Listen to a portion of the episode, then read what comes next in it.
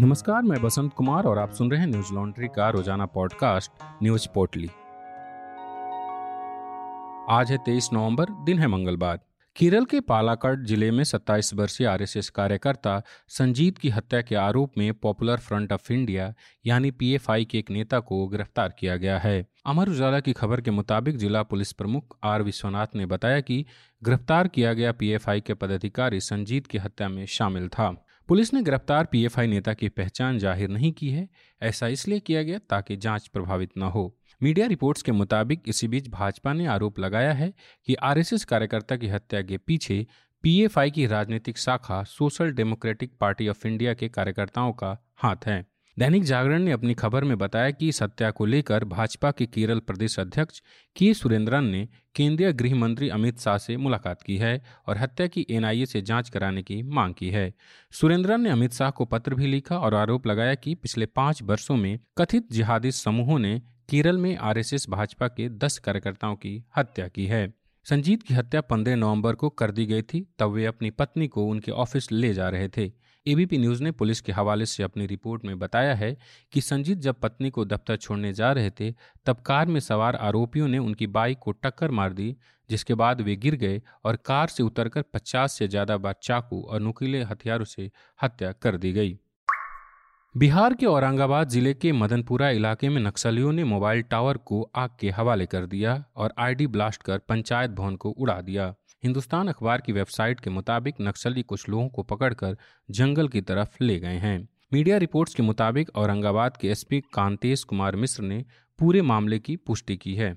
उन्होंने बताया कि मोबाइल टावर को नक्सलियों द्वारा जलाया गया। इसकी सूचना पर सुरक्षा बलों की टीम भेजी गई है। पूरे मामले की छानबीन की जा रही है। अपहरण की पुष्टि नहीं की जा सकती है। सी पी आई माविस्ट ने 23 से 25 नवंबर तक झारखंड, बिहार, उत्तर प्रदेश और छत्तीसगढ़ में बंद बुलाया है। यह बंद इन्होंने अपने साथी माओवादी नेता प्रशांत घोष उर्फ किशन दा और उनकी पत्नी शीला मरांडी की गिरफ्तारी के विरोध में बुलाया है। प्रशांत बोस पर 1 करोड़ रुपए का इनाम था और वे माओवादियों की केंद्रीय समिति के सदस्य हैं। बीते दिनों झारखंड पुलिस ने प्रशांत बोस और उनकी पत्नी को गिरफ्तार किया था। दोनों 4 नक्सलियों के साथ एक बैठक में शामिल होने जा रहे थे, जिसकी सूचना मिलने पर पुलिस ने उन्हें रास्ते से ही एक सफेद स्कॉर्पियो गाड़ी से पकड़ा था। बोस की गिरफ्तारी के बाद से ही नक्सली सरकार पर दबाव बनाने के लिए प्रदर्शन कर हमले कर रहे हैं। NDTV की एक खबर के मुताबिक प्रशांत बोस को 1974 में पहली बार गिरफ्तार किया गया था। पुलिस को उनकी वर्षों से तलाश थी। शीला मरांडी भी 1980 से ही माओवादियों की सक्रिय कमांडर रही हैं और अनेक बार सुरक्षा बलों पर हमला करने में नक्सलियों की नेतृत्व करती आई हैं। स्वास्थ्य मंत्रालय द्वारा जारी आंकड़ों के मुताबिक देश में पिछले 24 घंटे में कोरोना के 7,579 नए मामले सामने आए हैं, जो पिछले 543 दिनों में सबसे कम है। इसी के साथ संक्रमितों की कुल संख्या बढ़कर 3,44,47,536 हो गई है। वहीं इस दौरान कोरोना से 236 लोगों की मौत हुई, जिसके बाद मरने वालों की संख्या बढ़कर 4,63,655 के पार पहुंच चुकी है। वहीं रिकवरी दर की बात करें तो 98.32% है, जो मार्च 2020 से सबसे ज़्यादा है। भारत में कोरोना के सक्रिय मामलों की संख्या 1,13,584 है, जो पिछले 536 दिनों में सबसे कम है। बता दें कि पिछले 24 घंटों में 12,202 लोग कोरोना से ठीक हुए हैं। अब तक कुल 3,39,46,749 लोग कोरोना से ठीक हो चुके हैं। वहीं रोजाना पॉजिटिविटी रेट 0.79% है, जो कि पिछले 50 दिनों से 2% से नीचे है और साप्ताहिक पॉजिटिविटी रेट 0.93% है, जो कि पिछले 60 दिनों से 2% से नीचे बना हुआ है।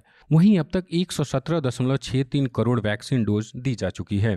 केंद्र सरकार ने राज्यों और केंद्र शासित प्रदेशों को कार्यस्थलों पर कोविड टीकाकरण अभियान चलाने की सलाह दी है।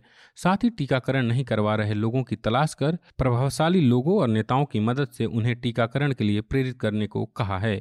नवभारत टाइम्स की एक रिपोर्ट के मुताबिक राज्यों और केंद्र शासित प्रदेशों के स्वास्थ्य विभाग के अवर मुख्य सचिवों, प्रधान सचिवों और सचिवों को लिखे पत्र में केंद्रीय स्वास्थ्य सचिव राजेश भूषण ने कहा है कि प्रभावशाली हस्तियों, समुदाय के नेताओं की पहचान करके उन्हें एम्बेसडर बनाया जा सकता है। वे हर घर दस्तक से भी जुड़ सकते हैं और टीके की दोनों खुराक लगवाने तथा समय पर टीकाकरण पूरा करने के महत्व के बारे में उचित सलाह दे सकते हैं। वहीं NDTV की एक रिपोर्ट के मुताबिक बीमार बच्चों का टीकाकरण जनवरी से शुरू हो सकता है। कांग्रेस के वरिष्ठ नेता मनीष तिवारी ने साल 2008 में मुंबई में हुए आतंकी हमले के बाद पाकिस्तान पर कार्रवाई नहीं करने के लिए मनमोहन सरकार पर निशाना साधा है। पूर्व केंद्रीय मंत्री तिवारी ने अपनी किताब में तत्कालीन यूपीए सरकार पर सवाल उठाते हुए कहा है कि मुंबई हमले के बाद पाकिस्तान के खिलाफ कड़ी कार्रवाई नहीं करके आपने अपनी कमजोरी को दर्शाया। ऐसा पहली बार नहीं कि मनीष तिवारी ने कांग्रेस की आलोचना की है। आए दिन वे पार्टी के फैसलों पर सवाल उठाते नजर आते हैं। तिवारी उन लोगों में शामिल है जो कांग्रेस आला कमान से नाराज हैं।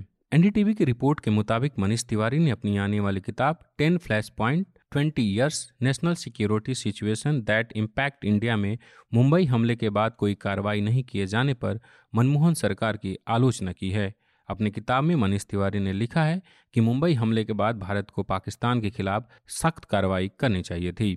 आज तक ने अपनी खबर में बताया कि मनीष तिवारी ने अपनी किताब में लिखा है, जब किसी देश यानी पाकिस्तान को अगर निर्दोष लोगों के कत्लेआम करने का खेद नहीं तो संयम की ताकत की पहचान नहीं है बल्कि कमजोरी की निशानी है।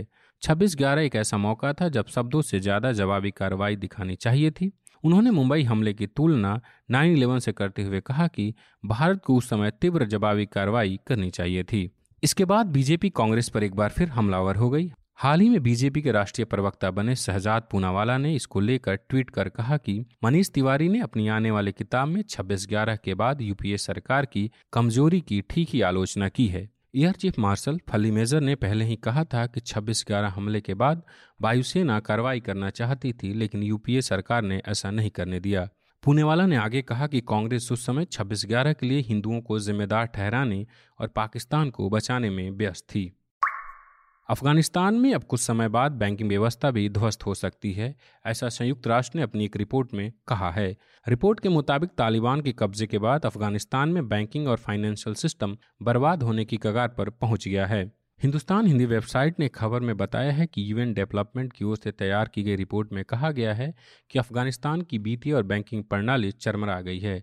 रिपोर्ट में सचेत किया गया है कि अगर अफगानिस्तान की सीमित उत्पादन क्षमता में सुधार लाना है और बैंकिंग प्रणाली को ध्वस्त होने से बचाना है तो बैंक संबंधित समस्याओं का जल्द समाधान किया जाना चाहिए।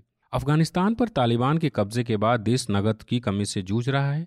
तालिबान के कब्जे के बाद अफगानिस्तान पर अंतर्राष्ट्रीय प्रतिबंध लगा दिए गए थे, जिसकी वजह से यह मुसीबत और बढ़ गई है। प्रतिबंधों की वजह से अफगानिस्तान का विदेशों में जमा पैसा फ्रीज कर दिया गया, जिसके कारण देश की वित्तीय व्यवस्था पर गहरा असर पड़ा है। मीडिया रिपोर्ट्स के मुताबिक फिलहाल देश के किसी भी सेंट्रल बैंक में जरूरत के अनुसार पैसा जमा किया जा रहा है, जिसके कारण तालिबानी सरकार ने आम जनता के लिए हर हफ्ते $200 निकालने की सीमा निर्धारित की है। हालांकि न्यूज एजेंसी स्पुतनिक के मुताबिक इस सीमा को बढ़ाकर हाल ही में $400 कर दिया गया है। न्यूज 18 ने अपनी एक रिपोर्ट में बताया है कि संयुक्त राष्ट्र ने चेतावनी दी है कि कर्ज चुकाने में असमर्थ नागरिकों, कम जमा और नकदी की कमी के कारण वित्तीय प्रणाली कुछ महीनों के भीतर ही ध्वस्त हो सकती है। रॉयटर्स के अनुसार अफगानिस्तान की बैंकिंग और वित्तीय प्रणाली पर 3 पेज की रिपोर्ट में संयुक्त राष्ट्र विकास कार्यक्रम ने कहा कि बैंकिंग प्रणाली के ध्वस्त होने पर उसको फिर से बचाने में लगने वाली आर्थिक लागत और उसके नकारात्मक सामाजिक प्रभाव बहुत भयावह होंगे। अफगानिस्तान में तालिबान के अगस्त में सत्ता संभालने के बाद उपजी अनिश्चितता के कारण अचानक पीछे हटे विदेशी निवेश ने वहां की अर्थव्यवस्था को फ्री फॉल में ले जाने का काम किया है। न्यूज लॉन्ड्री किसी से विज्ञापन नहीं लेता, ना ही सरकार से ना ही कॉरपोरेट से। हम अपने सब्सक्राइबर के सहयोग से काम करते हैं। सब्सक्राइबर के सहयोग से ग्राउंड रिपोर्ट्स, वीडियो, पॉडकास्ट के जरिए आप तक जमीनी हकीकत पहुंचाते हैं। ऐसे में आप न्यूज लॉन्ड्री को सब्सक्राइब करें ताकि सच सामने आते रहे। न्यूज लॉन्ड्री को सब्सक्राइब करें और गर्व से कहें, मेरे खर्च पर आजाद है खबरें। आज बस इतना ही। आपका दिन शुभ हो। नमस्कार।